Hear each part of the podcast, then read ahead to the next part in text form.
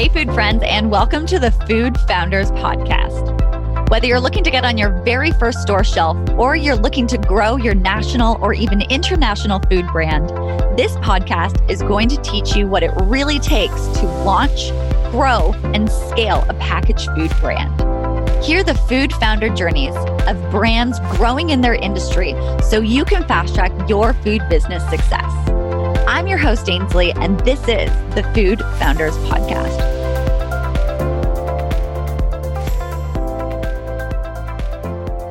Hello, hello, food friends, and welcome to the Food Founders Podcast. I'm your host, Ainsley, and today I'm excited to be here with Lisa Curtis of Kuli Kuli.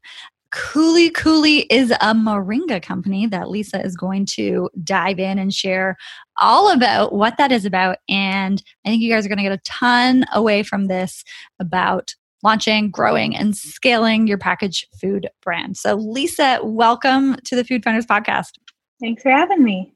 Can you kick it off by just letting us know what is Kuli Kuli and who do you serve with your product? Yeah, great question. So, Kuli Kuli is the leading brand pioneering moringa.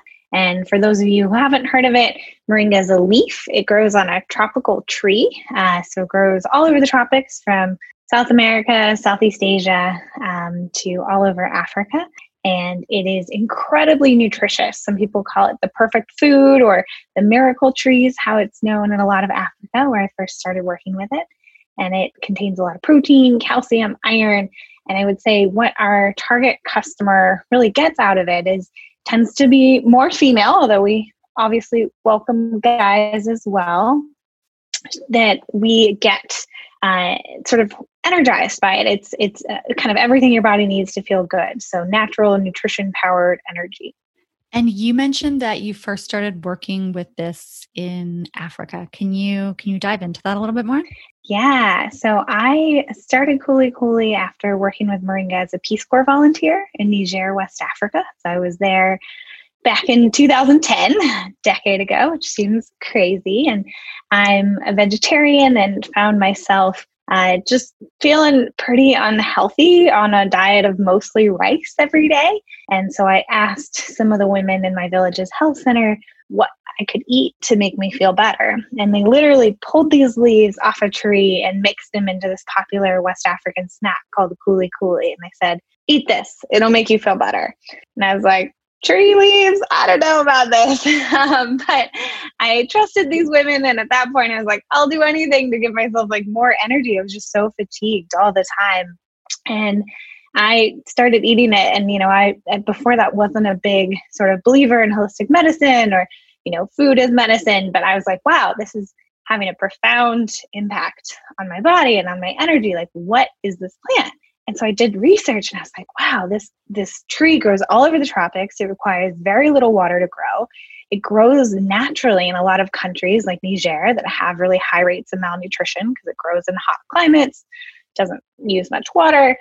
And yet, very few people were eating it. It sort of had this like poor person stigma. It was like something people were feeding to goats. And I was like, what is this disconnect with one of the most nutritious plants in the world being grown in one of the most malnourished countries in the world and not being eaten. That seems crazy to me. So, long story short, I started talking to some of the women in my village saying, What can I do to get more people to grow it and eat this plant? And they said, Well, why don't you help us sell it? Because if we're selling it, then we'll grow more of it. And if we're growing more of it, we'll eat more of it. And I was like, you know, 22 years old and was like, sure, yeah, no problem. I'll help you sell some moringa in America.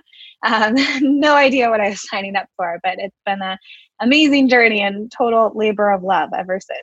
Yeah, talk about having a reason to get out of bed every day. You've like connected with these women and these, you know, these people and you've told them that yeah, I'm going to help grow this so that more people can enjoy this so that you can benefit from it and that people's bodies can be nourished from it. Like, yeah, that's a good purpose right there.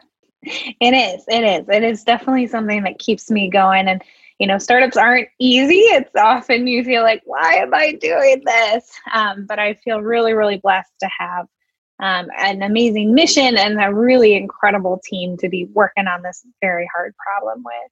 And it is, it's not an easy problem, like to try and solve this and try to grow this. Um, talk to me about some of the some of the big lessons that you've had to have. I mean, this happened back in 2010. We're in 2020 now. what, what has part of that journey looked like? Did you come back home to America and you were like, yes, let's work on this right away? Um, yeah. What did that look like? And what were some of those initial obstacles that you faced? Oh, so many. Um, but I think I, I kind of came back to America and was like, I want to do this. I want to start a food company. And realized starting a food company takes a lot of money, um, which I didn't have because the Peace Corps paid me $75 a month. So, you know, I literally had like $2,000 in my bank account in total. Um, and then it also takes a lot of knowledge that I didn't have. And I was like, I don't, I've never even worked at a company, let alone started one. And one of the best pieces of advice I got is, you know, how about before you go and, and start your own company, go work at a startup and fail on someone else's dime is literally what the advice was. And I was like, oh, okay, yeah, I could do that. um, so I went and worked at a startup for two and a half, almost three years. Um, and this was my passion project. Like, this was my nights, weekends. Like, how do I import moringa to the US? How do I get high quality moringa? How do I do this in a way that benefits farmers? How the heck do I get people interested in this? You know, it was, it, there was a lot of questions. And so I spent a lot of time trying to figure out answers and also gathering people around me. So, got some friends coming on as co founders, got some advisors together, and and really just tried to be a sponge and soak up as much knowledge as I could. And then at the end of 2013, I was like, okay, I'm ready. I'm going to do this. So I quit my day job and Kuli Kuli launched onto the market in 2014 that must have been such a shift for you. And also, what a beautiful point to like, okay, you've been doing this evenings, weekends, trying to bring yeah. this to life. And that I've done that before. I know that takes so much out of you. but then to like make that leap and you're like, okay, now it's full time. So two questions on that. Number one, let's uh, let's do this one first. So, what did it take for you to recognize that that was the right time for you to leave your corporate job to to start this? You're working for this startup, learning a ton. Did you have like a date in mind or were you like, I need this knowledge, I need this amount of money? How did you decide that was the right yeah. time? Honestly, um, my boss kind of kicked me out in, in like the most loving way. I still give him a lot of credit for doing this. Um, so we at the time had run this very successful Indiegogo campaign. Um, we had gotten on the front page of the San Francisco Chronicles business section as like cool new startup. And I still had a day job through all of this. And he kept being like, what are you what are you doing? I was like i don't know i don't know. And then we got the news from whole foods. They wanted you know to launch us in northern california. We finally got you know our first manufacturing run done with that crowdfunding money. And he was like what are you waiting for? Like nobody's there's never going to be a perfect moment. You're never going to have hundreds of thousands of dollars saved up. At that time i was just like can i just pay my rent for six months you know? Like can i get to the point where i can do that? Um and i yeah i was like okay well this is scary but i'm gonna i'm gonna do it. So yeah took took the leap and you know at the beginning it felt really strange. It was just like instead of going to work i just stayed in my small apartment all day with you know where i had two other roommates and and sort of like working from my bed and trying to figure out okay you know i got to do these demos and then I got to go pitch these investors and then I got to go to this event and um, it was it was really exciting and also terrifying in so many ways. Yeah, I'd imagine so. That's that's a really big that is a big leap. And thank goodness for you having such a great boss that you worked with to recognize that you need to go and do it because it's never the right yeah. time, right? It's it's always scary and sometimes we just need that person from the other side to be like what are you doing? Go go and do this. So thank goodness for him. And i'm sure that he like is your biggest fan. He's definitely definitely a big fan and i think his words resonated with me of, of just the idea of like look i'm gonna kick you out of the next and like watch you fly And that was like so sweet at the time to be like, okay, somebody thinks I'm going to fly. Like maybe I won't just like fall on my head here. Yeah. Um, so I think, you know, whenever I can, and I talk a lot to early stage founders and um, just try to give folks that confidence of like, hey, you're doing something really awesome and like you can do it. You know, it's it's going to be really hard, but if you have the passion and the grit, like anything is possible. Yeah, absolutely. That is, um, there, you know, I always think there's so many great ideas that are just sitting within people that if they just had someone to say, like, hey, go and fly, like, I believe in you, they might go and do it. And the world would, I think, be just be a different place if more people acted on these great ideas and projects that they have within them. So thank you for being such a great example of that. Thank you. Yeah. And I would say I find this particularly for young women. Um, I see so many young women who are like, oh no, I need to get an MBA. I need to get a ton of work experience. I need all these credentials. And I'm like, no, you don't need any of that. Just mm-hmm. like do it. You can do it. You have within you the power um, to build the business of your dreams. So go do it. And worst case scenario, you can always go back and get a corporate job. Exactly. That's always going to be there, right? Like that is always going to be there. What's one of the things early on in the business that you like looking back that you wish you knew then that you know now? Yeah, I think one of the things early on for me was that I was pushing so hard to be big that I didn't recognize the benefits of being small. And specifically in the food industry, you know, as soon as you have a co-packer, you're hitting these minimum order quantities, you know, so for us, like we found a very small co-packer, so it was only like 10,000 bars per SKU or per flavor at a time. Um, but that's still a lot. And I think when we were in our early stage of like doing testing and farmers markets, I was like, uh, I don't want to be doing this. This is, you know, I, this is, I just want to be big. I want to be in stores. I want to be everywhere.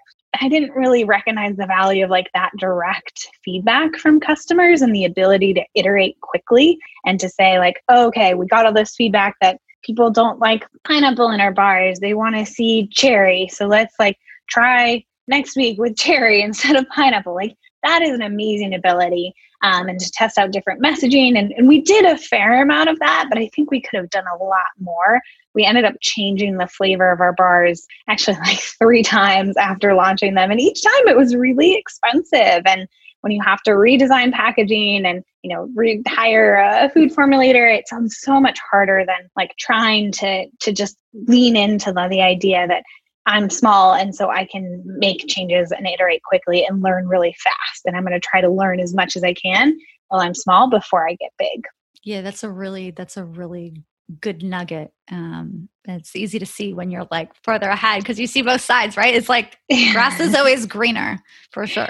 Totally. And you know, like so Kellogg's one of our biggest investors and they tell us this all the time. They're like, you guys have this amazing ability to like innovate on a dime and like you know launch regionally and and kellogg puts out a sku and all of a sudden it has like 50000 points of acv overnight. Um, and so it's all it is all relative but i think understanding the relative pros and cons of the size that you're at and making sure that you really lean into those competitive advantages even if you're frustrated with like i want to be a kellogg and i'm you know a Kuli Kuli If you could go back in time and do anything different, is there anything that you would have done differently? I mean, a lot of little things. Um, there was a lot of a lot of different failures and you know challenges along the way. I think um, team is really really hard, and you know we. so the folks I recruited, kind of childhood best friends, other friends, started out as four of us. There are only two now. Um, I think that was really hard, and I think we came into it with different expectations of what the business would look like, what our roles would look like, and it's it's kind of easy when there's two or you know four of you. It's like, oh, well, you do all these things, I do all these things, and then when you grow and you're like even just like five people 10 people 15 people it, it changes a lot and i think just trying to set clear expectations of how we wanted our roles to evolve and what what was actually what actually the business needed as the business scaled would have been good. What was it like also going into business with people that you know and people that were close to you as friends? You know, I see people sometimes be like, oh my gosh, I'd only go into business with people that I'm really close with. And there's a lot of that. And other times people are like, no way, I don't, I don't want to do it. Like for anyone who's in that boat right now, what are your, what are your like kind of lessons? Not to say if one yeah. is right or the wrong, but what are your lessons from your experience of, of going forward with people that you know and bringing this vision to life? I heard from an investor once that the, the best co-founders are people you've worked with professionally and you have this sort of like professional level of communication. And then sort of one step down from there is like friends. And then down from there is like partners, like life partners um, or siblings, because uh, it just, you know, everything goes out the window from there. There's no etiquette. And I think one of the things that me and my co founder do now that has been really amazing for us is we literally do a monthly relationship check in where we're talking about, like, how are we doing as uh, partners? Like, how are we doing? You know, we're, we're not dating. I'm, I'm happily married. He's happily married. Um, but as business partners, like, how is that relationship going? How are you feeling about the business? How are you feeling about your overall life? And how are you, you know, what can I do to support you in, in kind of any way I can? And and what's any feedback you have of ways I could have been supporting you better that I wasn't recognizing. Um, and that has been really nice. We actually we do it as a walk. Uh, we've now switched to virtual but our office is right by this lake in downtown oakland. So we generally do this like lake walk where we go and we sort of like talk through all of our challenges. And by the end of it we're like whew all right we're good. We're ready you know ready to, to conquer the world again. That is such a good exercise to do because it is you got you guys are doing it together. You have to check in with each other. I love that you guys do that. I think that is a really good practice. And while it is virtual right now, um, I can imagine when you guys were actually out to physically walk, that's really great too. Not only like the walking and talking, but also just being in a different environment probably really helps with that as well. Totally. Yeah, I actually I do it with my husband too. So different different levels of relationship check-in. You're a good communicator. This is good. This is really good. I, I've gotten better over the years. Let me tell you. It's it's not something that comes naturally to me, but I think I am learning to be a much better listener and much better communicating my thoughts in a way that's constructive. Hmm. What is something that you guys are working on, on uh, as a company right now that's setting you up for that next stage of growth or development whatever whatever that is for you guys. What are you guys what are you guys working on right now? Yeah so i think one of the things we're really excited about is the idea that we've sort of built this platform with moringa where we figured out how you source a high quality product from small farmers in the developing world. How do you do that in a way that benefits their communities in a way that delivers a, a really amazing product for us consumers? And then how do we introduce a totally unknown plant, this amazing superfood, to the US market. And so we, you know, all of our products currently are moringa, but we're not limited to that. And I think one of the things we're really interested in is what are some other amazing plants that grow in the communities we're already sourcing from that could, you know, help create these like amazing food forests of crops that we could start to incorporate into our products. So we've been thinking a lot about that and have started working on a few different innovation ideas to really incorporate that. And I think that's I you know where where I see the brand continuing to evolve is how do we introduce, you know, sustainably sourced, high quality superfoods and make it easy and delicious for Americans to consume and also really impactful in the communities where they're sourced from. That seems like a natural line of progression for the brand and look forward to to seeing where that goes. And I love how you talk about this being sustainable in a sense of like it helps the communities, it helps, you know, you, it helps your consumers. Uh, and I think that's a really just great way to run business and i'm going to imagine given the fact that you you know originally got introduced to this when with your time working with the peace corps that's kind of just part of your dna so i'd imagine that was a big part in bringing any product to life It is. It is a, a, big part of you know my personal DNA, and we've also built it into the DNA of the company. So we're mm. A B Corp, um, which is you know certification the same way organic is a certification. We're also a benefit corporation in the same way that you sometimes hear about LLCs or C corps. Um, so we actually have our mission statement is built into our legal DNA. And so that's been something that's powerful for us to say, and actually something I was really intent on us doing before we raised venture capital, because uh, I wanted everyone who invested in us to know that I'm not just here to sell food. I'm here to like sell food that helps make the world a better place, and that those are inextricably tied and you know can't be pulled apart. That's a great way to protect what it is that you are doing and your vision and making sure that everyone who comes on board they're along for that that full ride right and they know they're not going to an investor isn't going to want to force you to oh go use the supplier. It's maybe not as sustainable but maybe you know we should use them. They they know what they're signing up for that we're not just about profits we're about actually making impact. Exactly. And you know i to their credit i would say that we lost maybe one or two investors, but the majority of folks, I think, they respected us even more because we were really upfront with this is who we are, this is where we're going. And I think one of the things that people are looking for in food today is, is authenticity. Mm-hmm. Like food is such a personal experience. Like I'm putting this into my body and I want to know where is it grown? You know, what is those working conditions like? What is that like environmental impact like? You know, what is this going to do to my body? Are there pesticides in it? Is there child labor being used to produce it? And so I, I think being in the food industry, we have a really unique position to play a role in transforming business as a tool for social change. 100%. I I fully believe that as well and I'm glad to see you not only build that mission but be such a great example for others as well.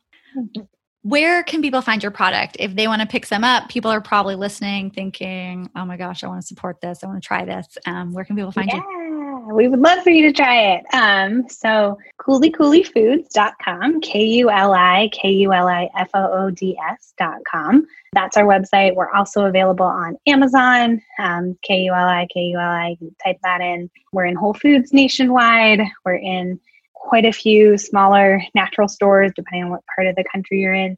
We're also in um, bigger retailers like CVS, select Costco locations. So, you know, depending on your buying preferences, we're uh, available in a lot of different spots.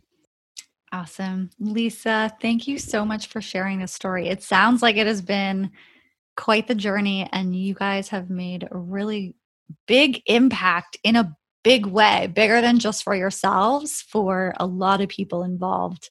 Uh, and I think that's just such a great journey to continue to be on. So thank you for sharing and thanks for everything you're doing in the food industry. Yeah, thanks so much for having me and uh, letting me share this story. I mean, it's it's uh, still a journey. We haven't made it by any sense, um, but it has been an amazing journey so far, and we're so excited to continue to grow and make an even bigger impact. Can't wait to see it. I know myself and lots of others are going to have our eyes on you guys to watch and see what new innovation comes and just see you continue to grow and make this impact. So thank you. Thank you. Yes. And follow us on social media at Kuli Kuli Foods. We'll be announcing everything there. So perfect. Awesome. Thank you. The Food Founders Podcast is brought to you by the Fab Growth Academy, the online hub for driven food and beverage business owners that want to get on more shelves, get into more homes, and really grow their food business. Inside the Fab Growth Academy, FAB standing for food and beverage, you'll have unlimited access to tools, resources, and training from myself and my food friends. So if you know you have a great product, let's work on building the business side of things so that more people can enjoy it and you can make the impact I know you want to make with your business. The Fab Growth Academy is now open. So hop on over to growmyfoodbrand.com to join me and your fellow food founders inside the Fab Growth Academy. I cannot wait to see you in there and help you grow your business.